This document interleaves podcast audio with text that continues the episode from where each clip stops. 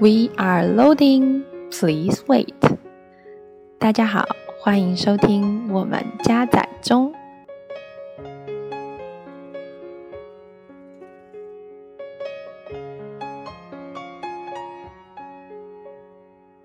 今天是 We are loading 的第二集。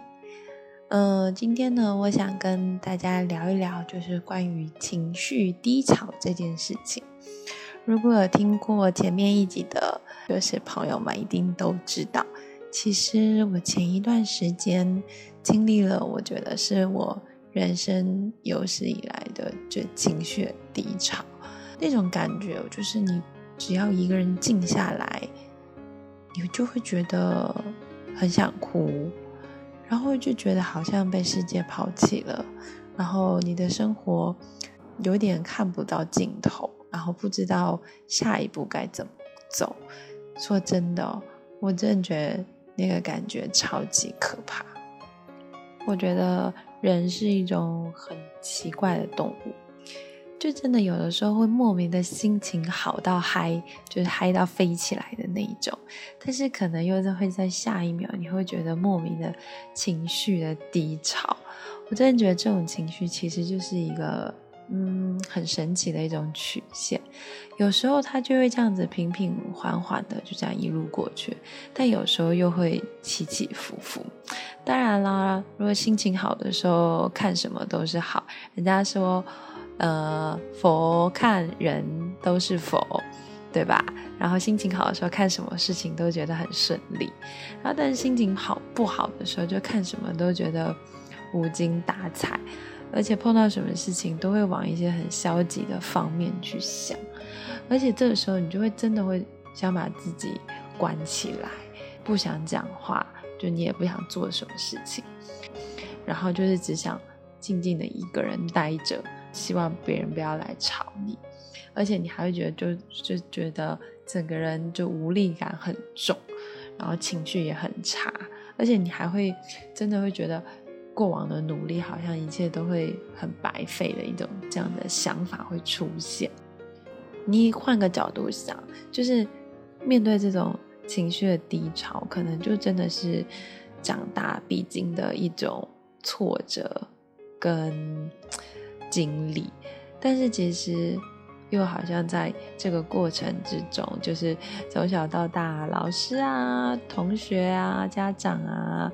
长辈啊，其实都没有告诉我过说，如果哪一天你碰到了这样子的情绪低潮的时候，你应该要怎么去面对自己。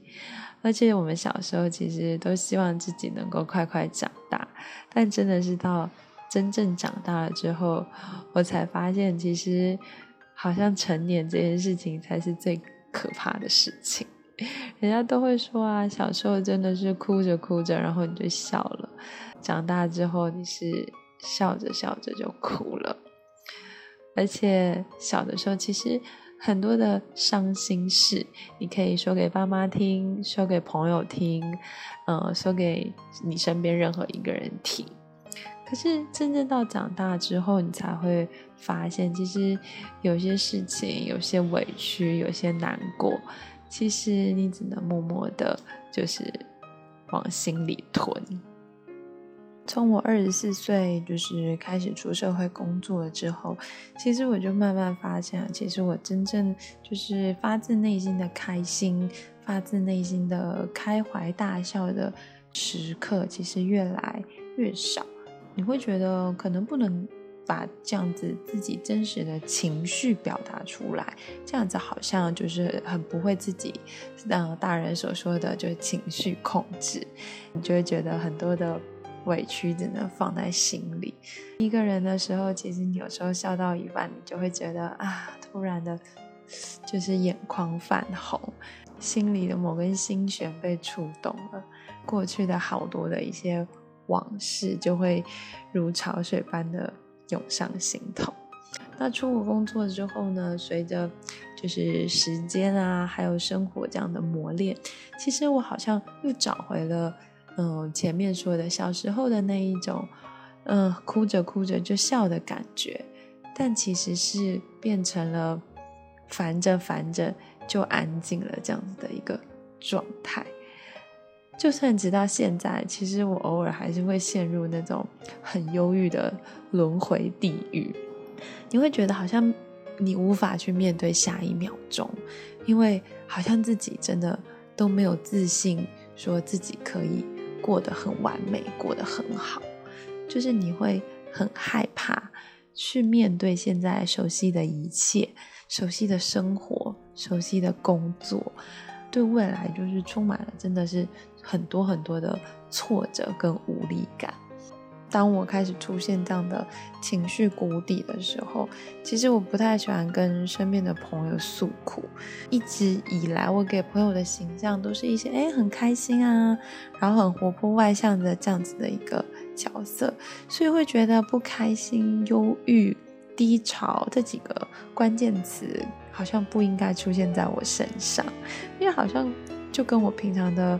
就是形象不符，而且当朋友如果问我说：“哦，你还好吗？”的时候，我自己有的时候也不知道我到底为什么心情不好，也不知道自己到底出了哪什么问题。但朋友还是会因为关心你，就会说：“哦，你还好吗？需不需要我们帮忙什么的？”但真的是问被问到最后之后，你就会开始怀疑自己是不是。真的在无理取闹，还是只是就是女生所谓的那种生理期来的无理由的低潮？而且人家都说啊，这种就是负面情情绪其实会是会传染的。就我今天心情不好，然后如果我带着跟跟我朋友诉苦，那带连带着他，其实可能也会慢慢的就开始心情不好。所以我曾经其实是。嗯，抱持着说不想把这种负面的情绪带给周遭的人，也认为自己其实是不需要这样子的陪伴，或者是这样子的倾诉对象。我自己一定有这样的能力，可以慢慢的调试好。到最后你会发现，你真的一个人是没有办法慢慢的去治愈这样的心情，你真的必须找一个人，不管用什么样的方式。用开玩笑的方式也好，用大哭的方式也好，就是你真的要找一个人去说这样子的事情，去把你的心情说出来，就是情绪上有一个出口之后，你才会，呃，比较能够去舒缓。曾经啊，其实我也试过，就是发生情绪就是不开心的时候，就会慢慢的跟自己说，要强迫自己，你必须赶快振作起来，你不可以一直这样子低落的颓废。但是其实我试了几次之后，我发现这个方法对我个人其实根本没什么作用，已经在濒临那种放弃自己的边缘了。所以我觉得这种为自己加油的这种。想法其实反而会压垮我自己。人家都会说，当你的焦虑、悲伤，还有这种不安还在你的心里的时候，其实我们是没有办法走太远的。就是如果你没有停下脚步去安抚好这些情绪的话，其实我们最终可能会是伤痕累累的。与其去担心这种。低潮、挫折是一种常态，不要想着自己其实是不够优秀，因为其实我们不可能无时无刻都让自己呈现一个就是情绪的高点。这重点是要我们怎么去排解这种情绪和压力，让你的希望可以就是坚持下去。情绪不好的时候，就是人家都会告诉你不要想太多，就睡一觉就好了，但好死不死。我就是一个特别容易想多的人，我就会去想，是不是自己哪里做的不好，是不是他不喜欢这样，那这样子做是不是已经惹他不开心了？然后之后就会把自己会沉溺在这种很多很多的负面情绪里面，很多的事情就是因为想多了，简单的事情也会变得很复杂。单纯的事情也会变得很杂乱。话话说回来，追根究底，其实就是因为想太多造成的。我们常有的时候都会觉得说：“哦，我想让我想一想，想久了，我可能就想通了。后来发现根本没有这回事情，因为当我们不断去想的想这件事情的时候，你没有找到答案啊，你想不出一个结论啊，这不就变成了你脑子里面的烦恼吗？其实这些烦恼只会去放大我们的问题，而且会越来让你的心越来越乱。我看过一个论点，就是说，如果当你出现情绪低潮的时候，中断思考其实是一个很重要的步骤。就是人家都会说，睡一觉就好了，明天醒来又是美好的一天，明天就没事了。认真的，你去回想一下我们以前从小到大的经历。真的，如果当你心情不好的时候，你去睡一觉，隔天起来，你就会发现，哎，真的好像没什么事了，情绪都好一半了，事情也好一半了。所以，这其实睡觉也是中断思考的一种方式。大家都说啊，人生没有一帆风顺的，跌倒受伤是成长的必经过程。然后你知道，我曾经就看了，有的时候你知道，女生就会特别喜欢去看那些星座的书。曾经就看过，他说，呃，一一篇文章，他就写说，十二星座最容易在哪些地方出现情绪低潮。然后呢，我就发现，天啊，我的处女座实在是有够惨。他就说，其实处女座是一个敏感度很高的一个星座。我们最大的问题哦，其实就是高傲跟自尊心强。我觉得这句话其实说得很对。有的时候自尊心其实就是不容许自己失败，不容许自己让别人失望。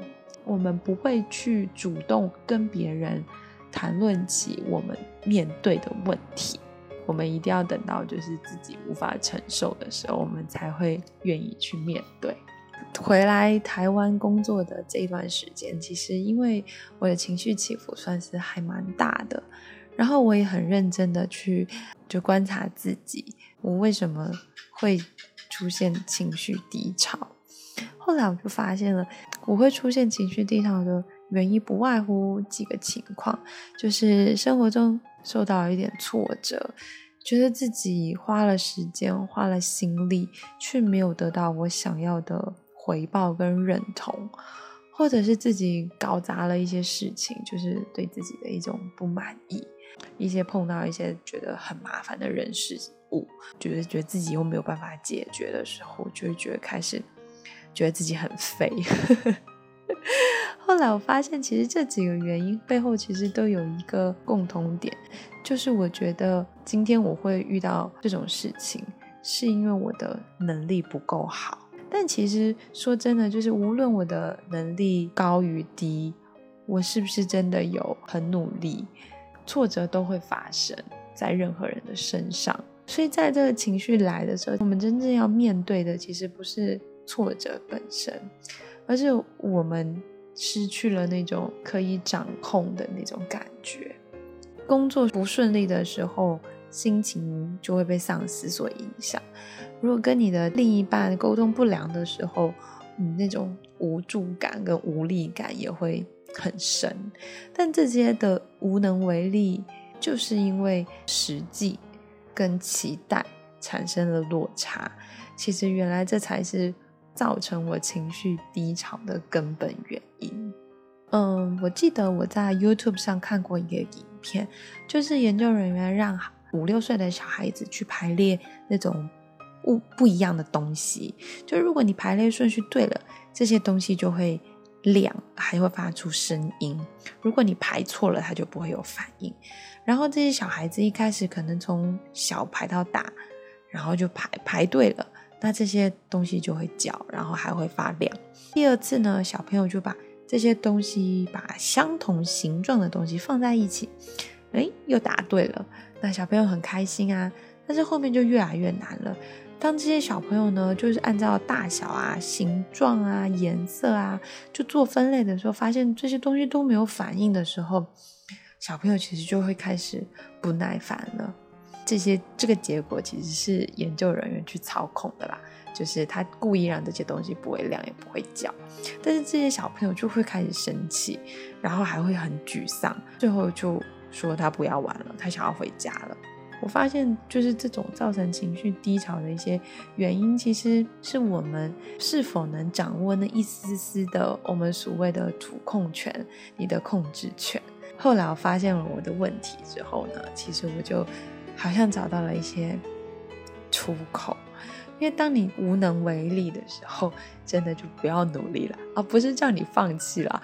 我那时候你可以暂时的休息，难过的时候就好好的。静静的等情绪过去，等这个低潮过去，阳光就会再洒进来了。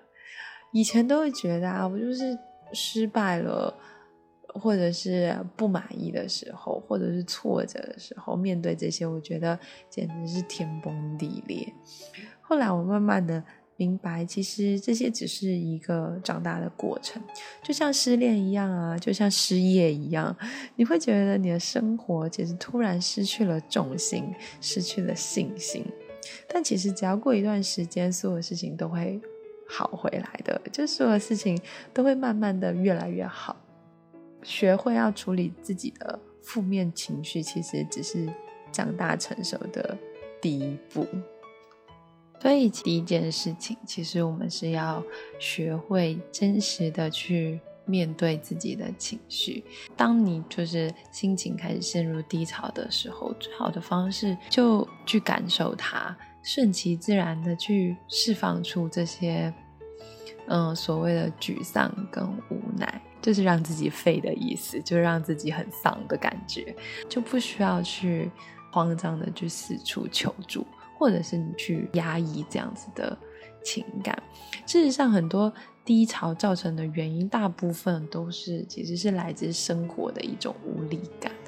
其实它就是很像一场重感冒一样了。负面的情绪其实会产生很多的怨恨跟嫉妒，有的时候严重的时候也会扩散到身边的人，因为我们的内心会就是极度的缺乏安全感。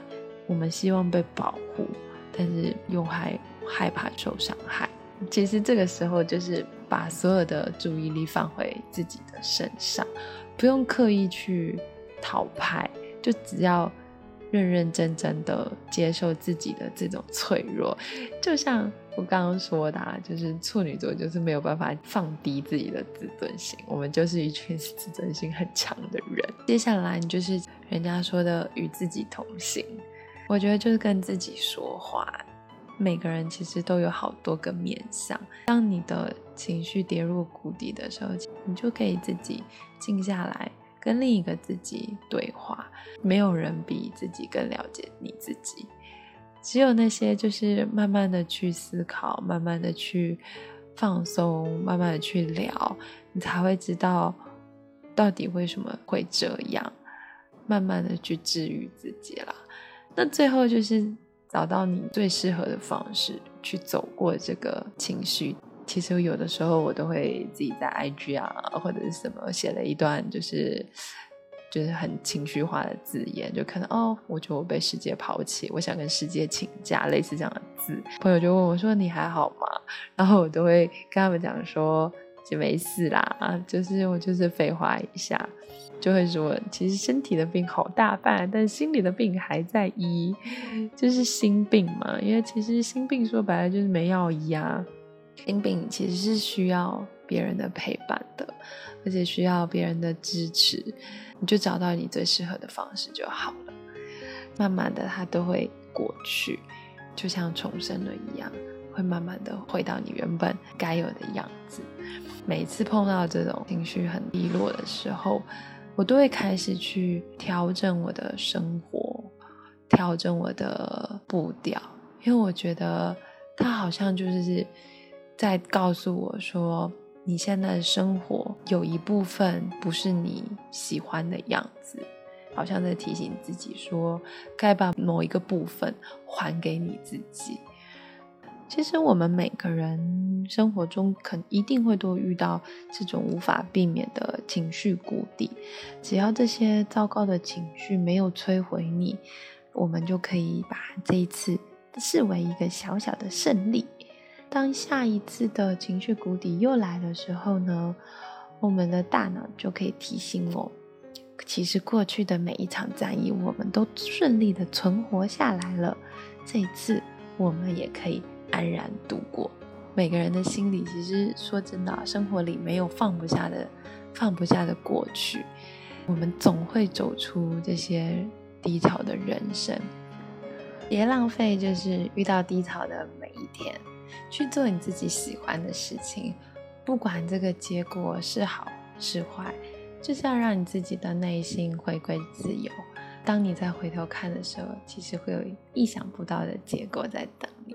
要相信，雨停了之后，就一定会有出现太阳；如果天黑了，就一定还会有星光。正视自己的情绪，才是成长的开始。那我们今天就聊到这喽，我们下次见。